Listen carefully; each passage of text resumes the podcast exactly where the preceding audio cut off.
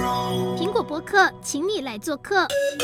我是宥嘉。义大医院的院长杜元坤，他宣布呢，他已经立了遗嘱，打算身后把遗产全部捐做公益，完全不会留给子孙哦。但是就法律的角度来说，有可能吗？可能会衍生哪些法律问题？那我们在立遗嘱的时候，又要注意哪些美感？我们今天邀请到恩典法律事务所律师周一杰上线来为我们解析。欢迎周律师。Hello，宥嘉你好，观众朋友好。我是恩典法律事务所周一杰周律师。好的，待会再请周律师来帮我们解说。那其实这个杜医师啊，他行善是为之有年哦。他从三十多年前行医开始哦，他几乎每个月都把一半的月薪捐做公益。那他甚至呢宣布说，他已经立好了遗嘱，要把所有未来身后的遗产全部捐出来做公益。那我们的记者呢也有电话采访他，问他到底为什么要这么做。我们先来给大家听听他的原因。我是社会的财产，我常常跟他们这样讲，我是公共财，啊，所以他们也了解说我会这样做啊。我的律师他也知道说哈，我我迟早有一天会这样干。他只是因为去年身体，因为我我糖尿病很久了哈，那然后食道因为长期很紧张生活哈，有点食道有点食道发炎了啊，所以我就开始有做一些哈治疗。那治疗之前呢，我就想说，我应该希望不会怎么样。可是万一如果怎么样的话，哈，希望可以把这些啊我的愿望哈跟大家，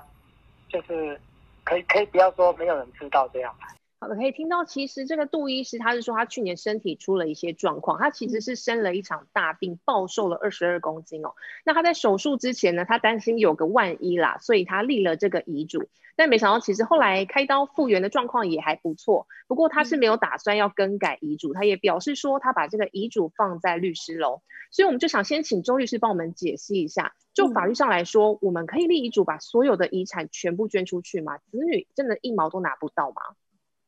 好，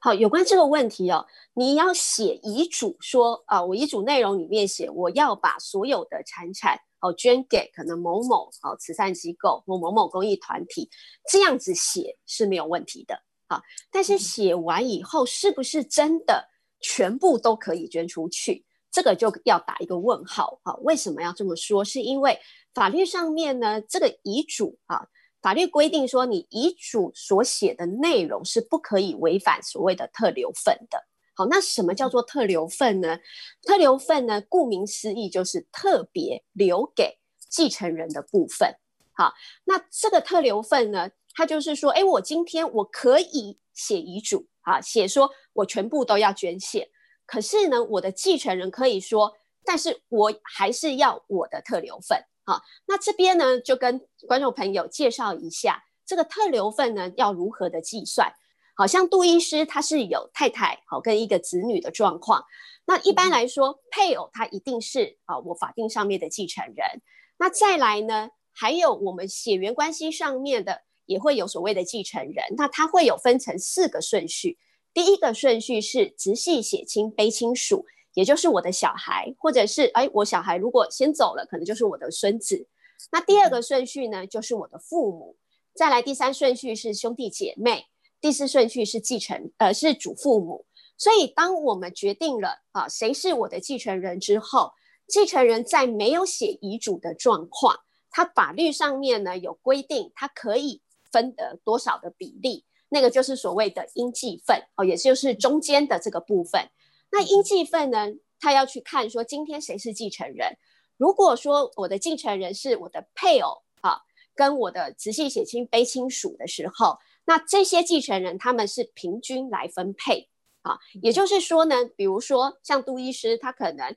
他之前是说，哎，我可能已经捐了差不多一亿了啊。那我们也想说，他假设他还要再捐一亿出去，那他的太太跟他有一个小孩，那就会是本来应继份，如果他没有写遗嘱。就是每个人二分之一，也就是一个人五千万啊。那如果说呢，他今天是有两个小孩，那就会是太太跟两个子女，三个继承人，每个人三分之一，好，就可能一个人就会分大概三千三百三十三三三哦元。好，那同样的，如果说今天啊是配偶，那如果他们是没有生小孩，那就会是配偶跟杜医师的父母来继承。那这个时候呢，就是配偶先分二分之一，另外二分之一就是由父母来继承。好，这个是所谓的应继份。那应继份在有写遗嘱的状况是可以受到改变的。好，他可以说，哎，我太太分多一点，小孩分少一点，或哥哥分多一点，弟弟分少一点，是可以这么做的。可是他还是会有一个限制，也就是说，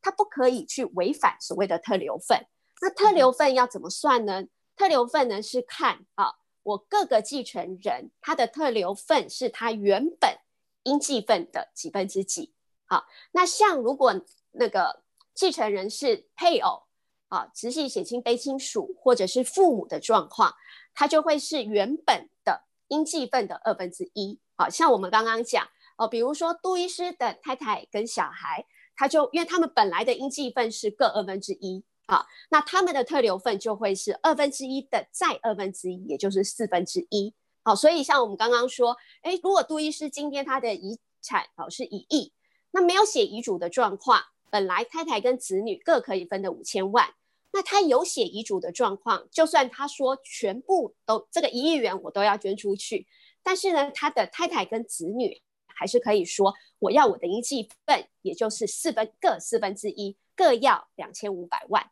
好，所以呢，我们刚刚提到说，哎，我可不可以写？可以。可是如果你的继承人有主张特留份的时候，可能最后没有办法完全按照遗嘱的内容去实现。啊，但是这边也有提，也要提到一点，就是说特留份它跟应继份是比较不一样的。应继份是法律规定，比如说今天没有写遗嘱，这个一亿就是太太五千，儿子五，小孩五千。那如果太太跟小孩说：“哎，我不想要，我不想继承。”那他们要特别去做一个叫做抛弃继承的动作，才会把原本属于自己的，所以原本属于自己继承的部分说我不要。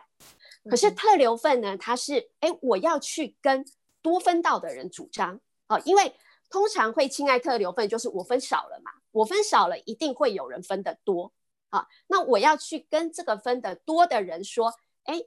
我因为遗嘱侵害了我的特留份，所以我要来请求这个特留份。所以特留份是可以不要的啊。如果说今天，哎，杜医生，因为他是他想要做公益，而且他因为他一直在做公益，他的家人也非常支持他，所以可能未来他的太太跟小孩也会说，哎，那我们不争取这个特留份。那在这样子的状况，这个遗嘱他就可以完全按照杜医师的想法，全部统统捐赠出去。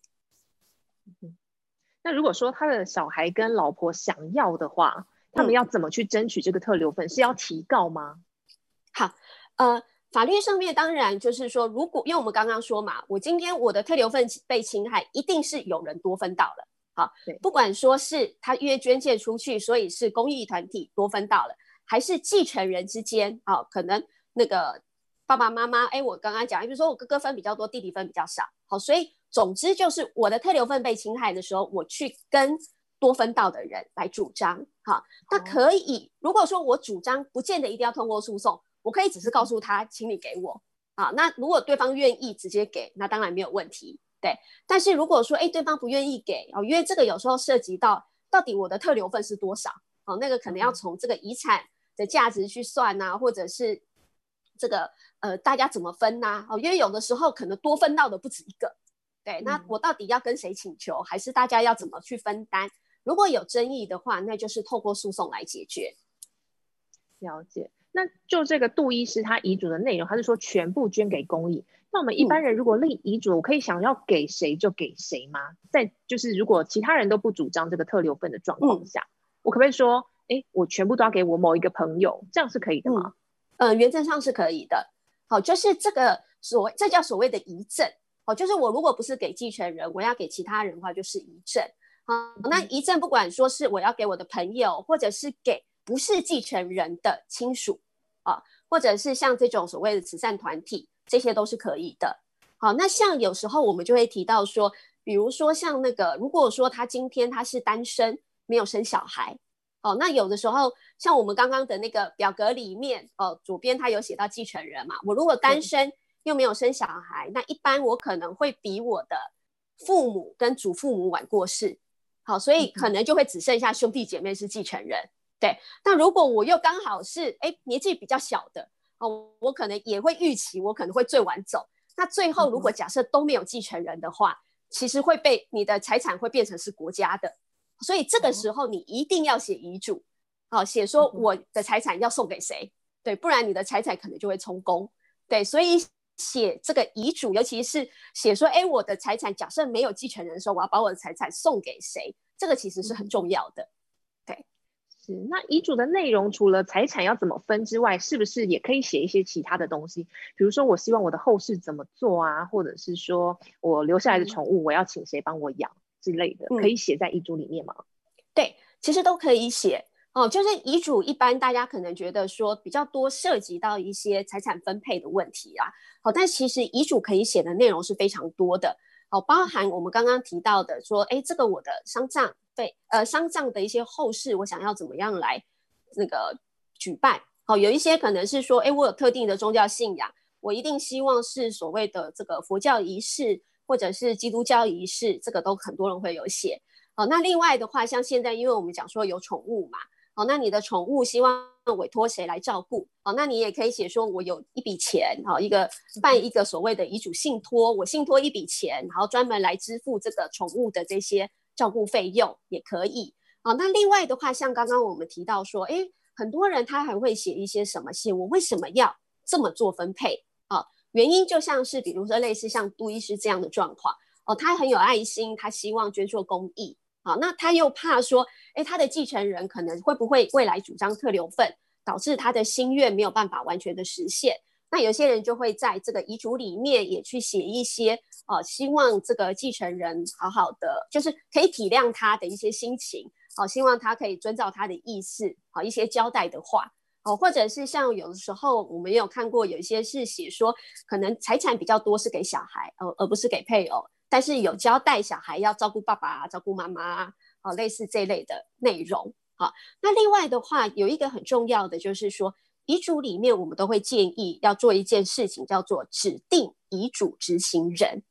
好，为什么要做这个部分呢？这就是因为说，哎，我的遗嘱，尤其是像，比如说我今天是要捐赠给好继承人以外的人的时候，那你就要去想，哎，我今天遗嘱写完了，我现在当然我怎么我我在我可以写，可是等我走了之后，其实这份遗嘱才真的需要去执行。可是我把财产送给别人，我的继承人都分不到了，那你就想，继承人会想要帮你执行这份遗嘱吗？可能机会就很小嘛，对他搞不好就把它藏起来了。对哦，所以这个时候呢，到底谁要来执行，或者是说他就算他不帮你藏起来，可是他就被动的不去做。好、那这样子这些公益团体，他后面可能反而还要透过诉讼，好、哦、去请这个继承人来履行啊，或者是请法院再来选这个所谓的遗嘱执行人，那就会变得比较麻烦哦。你的这个爱心，它就会变成比较难实现。好，所以我们也有建议说，哎，你的遗嘱里面其实也可以多写说，哎，我要指定谁谁谁来担任我的遗嘱执行人，以便说未来这个遗嘱啊，一定可以有人来帮我执行。对，是因为这个杜医师他是说他的遗嘱放在律师楼，所以看起来应该是他就请律师当他的遗嘱执行人，对不对？呃，有可能，对，但是也不一定哦，有的时候他也可以只是单纯请他保管哦，等到。说，哎，律师晓得说，哎，杜医师可能过世了之后，再把这个遗嘱哦做一个公布，以及交给继承人，或者是交给上面所指定的遗嘱执行人都有可能。对，那遗嘱执行人就是任何人都可以吗？啊，基本上如果是成年人哦，然后没有被这个监护宣告哦，被认为是无行为能力都可以。那我们遗嘱立完要放在哪里？因为他这个杜医师是放在律师楼。那我们一般人写完之后，我们放在哪里？就放在家里就可以了吗？好，呃，这个其实也是我们刚刚讲的哦。你写遗嘱是现在写嘛？那可所以很多人去忽略了，大家都只想说，哎，我遗嘱要写什么？对，但是大家就会比较少去想到，哎，我遗嘱写完以后，未来是谁要来帮我执行？啊，那一般我们都会讲说。因为我们既然写了遗嘱，我就是希望有人，一定要在最快的时间被公布出来，对，对，然后让这个执行人可以好好的执行嘛。所以你就要去想，我其实谁要，我希望谁来帮我执行遗嘱，我就一定要让这个执行人可以很容易的取得这个遗嘱，而且越早取得越好。好，所以一般来说，呃，你如果有指定遗遗嘱执行人，我们就会建议你遗嘱，你的遗嘱肯定要交给遗嘱执行人来保管啊，或者是说呢，哎，我如果说，哎，我是没有指定遗嘱执行人的状况，哦，或者是说，哎，我可能遗嘱执行人他怕。我不想要那么帮你负担这个保管的义务，对，比如说现在有些很年轻就已经写遗嘱啦，我未来可能有三四十年，我要帮你保管一个重要文件，保管那么久，我不想我还活得比你久，啊、对我还对，然后他们可能就会觉得说，哎，不然你以后再给我，好，那这个时候呢，我们就会说，你还是一样，哦，就算说，哎，我不是交给遗嘱执行人保管，我也一定要可能放在某一个地方，然后呢，你要告诉遗嘱执行人，或者是告诉。就这个遗产里面可以分到最多的人，因为这两个人是最有动动力跟动机去想要让遗嘱赶快曝光的的人。对，好，所以让这些人知道你的遗嘱放在哪里。对，那这边的话，可能也要提醒大家注意一件事情，就是说，哎，有一些人他会把他的遗嘱，有时候你放在家里哦，可能藏起来，这个第一个，这个是绝对最不好的，因为你藏起来，他有可能没有办法第一时间曝光。或者是搞不好是被一个可能分到很少或没有分到人先找到，那他可能就把它藏起来了啊。那就有一些人他就会想说，哎，我可能要把它放在保险箱啊。那放在保险箱，它可能会有一个问题是说，第一个，有的时候保险箱它不见，除非你如果放在保险箱，你就一定要交代一个。我刚刚讲哦，可能未来是比较有利害关系的，或者是你比较信赖的人，跟他说，哎，你一定要赶快想办法去开保险箱。哦，不然，因为有的时候保险箱如果说继承人不晓得，哦，他常常会被忽略，常常有的时候大家没有去开。那或者是还有另外一个问题是说，因为你保险箱里面的东西，老实说，那个叫做遗产。哦，所以如果说你今天我不是因为你你放在保险箱，等于你保险箱还没有开之前，没有人知道你的遗产想要怎么分嘛。那在还没有知人知道你的遗产想要怎么分之前。遗产就是所有继承人的，所以大部分的银行他会要求你所有人都要到再让你开，或者是说他开了之后里面的东西他可能也只要也也要所有的继承人都同意他才让你处理。对哦，因为我就说嘛，因为还没有人知道遗嘱写什么的状况之下，一般银行他们会比较谨慎，好，他会怕有争执。对，所以你有时候放在保险箱的时候，他有可能你的遗嘱。还没有曝光之前，搞不好继承人都已经把财产处理完完了哦，或者是搞不好继承人都已经吵成一团了啊。那你的希望用遗嘱来处理事情，甚至是去哎让继承人之间不要有纠纷的这个功能，可能就会比较难达到。对，好，所以大部分我们还是建议说，可能遗嘱你还是交给执行人啊，或者是你信赖的人保管，好，然后想办法让他。让他们得到通知说，哎，你可能已经过世了，遗嘱要赶快拿出来，这个是最好的。是，所以写了遗嘱还是要让人家知道有这份遗嘱的存在去执行啦。嗯、那因为杜医师他其实还有提到说，他这个立了遗嘱是不会改变的。那我们一般人如果立了遗嘱，我随时想要改是可以改的吗？对，啊、呃，遗嘱的话，就是通常看你呃，你想要。改的内容是什么？应该这么说啊、嗯，有一些人是说，像刚刚我们有提到杜医生的状况，他是因为某件事情，可能他怕他有一些意外的发生，所以我先写了一份遗嘱。嗯、也许呢，他可能病好了，他就不想要这份遗嘱了。啊，那不想要这份遗嘱呢？他方法就你可以处理的方式很多，比如说我可以直接把它撕掉，就没有没有效了啊，或者是我可以另外写一份遗嘱，说前面那份不要了。啊，也可以，或者是说我可以做一件事情是跟遗嘱相反的，比如说呢，我本来有一间房子，我说要把它留给我的儿子，后来呢，我决定把这个房子卖掉，那这个遗嘱里就没有办法执行了，因为我房子就不在了，少了也可以，对，少了这个房子，它就等于没有用了，也可以，嗯、对。那如果说，哎，我实际上我还是想要拥有用所谓的遗嘱来处理我的财产。只是我的想法改变了啊，比如说我们刚刚讲，哎，我可能本来这间房子我要给儿子，但是我现在想一想，因为儿子最近都不太听我的话，我决定要把这个房子给太太，啊，那我就是一样，我就是再写一份遗嘱，然后去变更前一份遗嘱的内容啊，我可能就是写说，哎，我第一份遗嘱不要了啊，我把这个房子改给谁这样子。那如果说你还是有希望有这个针对你的财产去做一些特别的处理的话，那就不是只是我前一份遗嘱撕掉的问题，我可能就一定要再写第二份，对，第二份它才有又有一份遗嘱的效力。嗯哼哼，所以最好就是写一份新的，对，写一份新的。了解，那其实这个杜医师哦，因为他这个遗嘱是有侵害特留份的嘛，虽然说他的妻儿是认为说他们妻儿都了解他的做法啦，嗯、看起来是不会去争执。那律师有没有看过过去很多立遗嘱，他其实是侵害特留份的？那最后这个继承人对簿公堂的案例？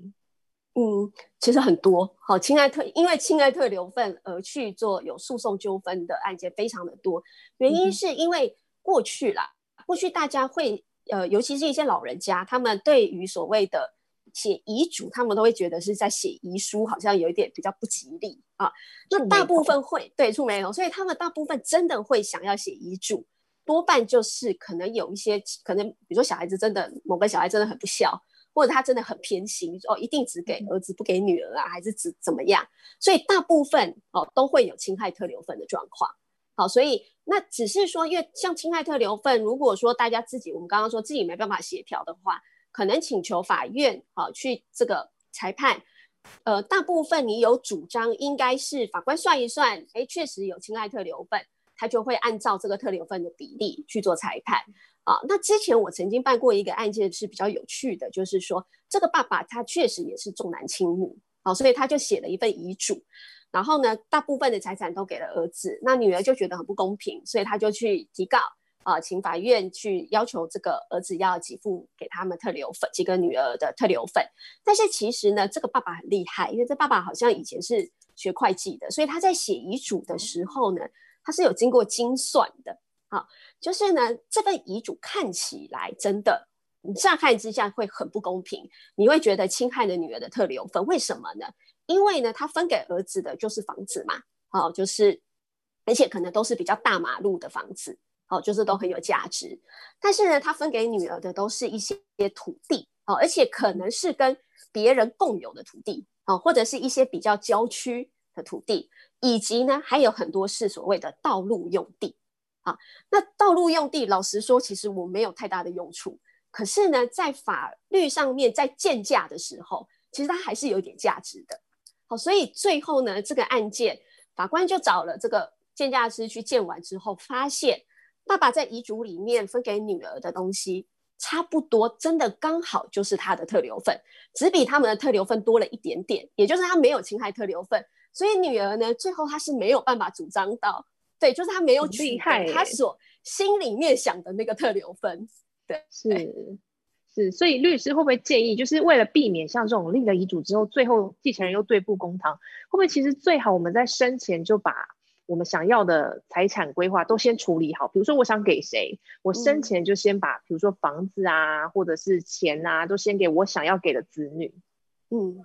好，呃，其实有一些人会是用这样子的处理，但是这样的处理其实有好有坏啦。哦，主要是因为其实我们也遇到蛮多的状况，就是哎，我财产可能生前哦就先送给小孩了，结果最后小孩子又不孝啊，自己没有留钱啊，其实蛮多有这样子的状况。所以一般来说呢，哦，我们可能会建议说，不管怎么样哦，其实不见得一定要为了避免这个特留份，好，在生前把所有的财产都全部处理完。那另外呢，现在有一些人他会采取另外一个方式，就是做所谓的信托。哦，就是说我可能不是把所有的财产都留到过世以后再处理，而是我现在可能就把财产做一些信托。好，那因为信托等于是我现在其实就已经处理了，它也不会受到特留份的限制。哦，但是信托的时候，我就可以去约定一些这个管理的方式。哦，有一些人他可能我把，比如我把财产，哦，比如说一样，我有个五千万的现金，我把五千万现金信托给银行，那跟银行约定好，比如说在我还在的时候。哦，是做这个自益的使用，也就是银行可能你每个月给我多少钱，然后来照顾我的生活，对。但是等我过世以后呢，你再把这个财产交给所谓的这个受益人，对。那他既可以保障到自己好生前的这个生活，那实际上他也可以达到说，我最终我剩余的财产是给我想要给的人，对，那只是说有些人他会觉得说，哎，我可能信托又会有一些额外的花费啊，因为有些信托费用。对，那这个可能大家就要各自去衡量，说，哎，我可能想要达到的目的，跟我可能必须要支付的成本啊，到底孰轻孰重了？所以这个也是一个方法啦，除了立遗嘱之外，对，对不对？嗯。那最后，请律师来帮我们总结一下，到底立遗嘱，我们一般人想要立最简单的方法是什么？那立遗嘱要注意什么事情？好，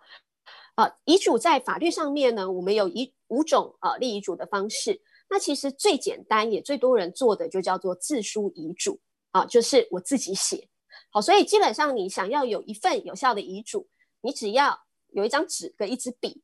然后开始写你想要怎么分配。然后最后记得要签名，然后再加上写日期，它其实就有效了啊。但是为了避免说，哎，那我写完以后，我的继承人到时候去争执说，哎，这个到底是不是我周一杰写的遗嘱啊？那我就可以，比如说找所谓的公证人，或者是找律师哦，来做一个所谓见证或者是认证的动作。好，那这是什么意思呢？就是比如说，哎，我想好我的遗嘱要怎么写，然后我约一个公证人到公证人事务所。然后请公证人看着我写，啊，或者是至少要看到我签名，对。那公证人就在上面盖一个章，哦，然后有一份公证书，上面讲说，对，他确定这个是我亲笔写的，对。然后把这个遗嘱跟这所谓的认证书订在一块，对。那他未来我的继承人在办那个手续的时候，所有的机关基本上不太会去质疑说，哎，这个不是我本人所写的遗嘱啊，这个其实是就是。等于是最简单的一个方式。好，那有一些人他如果说，哎，我今天自己不想写，懒得写，字太多了，哦，或者是说，哎，我有一些老人家可能说，哎，他识字不多，或者是他已经年老生病，比较没有办法，手没有力，没办法写字了。那其实还有另外所谓的代笔遗嘱或者是公证遗嘱，哦，都是可以找人帮你写。对，但是这个部分的话，我们就会建议，如果你的遗嘱不是自己写，而是你要讲。让别人写的状况，一定要找专业的人士来协助啊。原因是因为呢，通常像这个所谓代笔遗嘱跟公证遗嘱这两种，它一定都会要求要有两个见证人啊，以确保说，哎，写的人跟我讲的是一样的嘛啊。所以它的这个程序上面啊，或者是对于证人，他到底要如何来做一个见证的这些要求，是会比较严格的哦。所以实务上面。也蛮多会因为说，哎，可能后来证人在作证的时候发现，当时啊，这个当时这个整个见证或制作遗嘱的过程是有些瑕疵的，而导致遗嘱无效。哦，所以如果说今天你不是自己写啊，而是要做这个其他种哦，这个公证遗嘱啊或代笔遗嘱，那尽量都要找专业人士来协助。它的效力会比较对，合法，比较会比较合法，对，确保说未来不会只是因为，哎，我可能像有时候常常像很多人啊都不晓得说，哎，我的证人可能是需要经过指定的，哦，或者是我帮人家代笔完，我其实还要从头到尾宣读，而且要讲解一遍，好，让这个立遗嘱人充分的了解，才可以签名。哦，有时候这些程序，它如果中间有缺失，它都有可能会让遗嘱无效。好，那你可能就会变成，因为我原先觉得，哎，我那个都已经交代好了，但是最后却是无效的。那其实这个这样子的状况就违反原先想要立遗嘱的心意了。是，而且除了程序的部分合法之外，内容的部分如果有一些不对的地方，嗯、他们专业人士也可以提醒你，对不对？对，哦，有时候他也会告告诉他说，哎，你可能怎么写，哦，会比较那个，哦，比较完整啊。像我们刚刚说的，像一般来找律师。哦，我们做遗嘱的时候，像我说，我们就会提醒他，可能要这个哦，指定一下遗嘱执行人呐、啊，对，哦，或者是说，呃，一些这个，呃，比如说像要捐公益团体的话，哦，可能都要把这个公益团体一些相关的这个名称呐、啊，单位、哦、或者一些编号，但对这些要写清楚，对，好、哦，甚至是说，哎，有时候可能怕说，哎，可能之后这个公益团体不在了。哦，他可能后面解散了或者怎么样？哎、嗯，你可能要排列顺序呀、啊。哦，如果比如说这个单位没有办法受捐证，嗯、那我要换别家啊还是什么的？对。是 OK，今天谢谢律师的解说。毕竟大家现在观念越来越开放啊，懂得在生前做好一些遗产的规划。嗯、毕竟有做还是比较保险，避免留下遗憾。也希望大家透过今天律师的解说，对于遗嘱的立法可以更有概念。今天谢谢律师解说，下次见，拜拜，拜拜。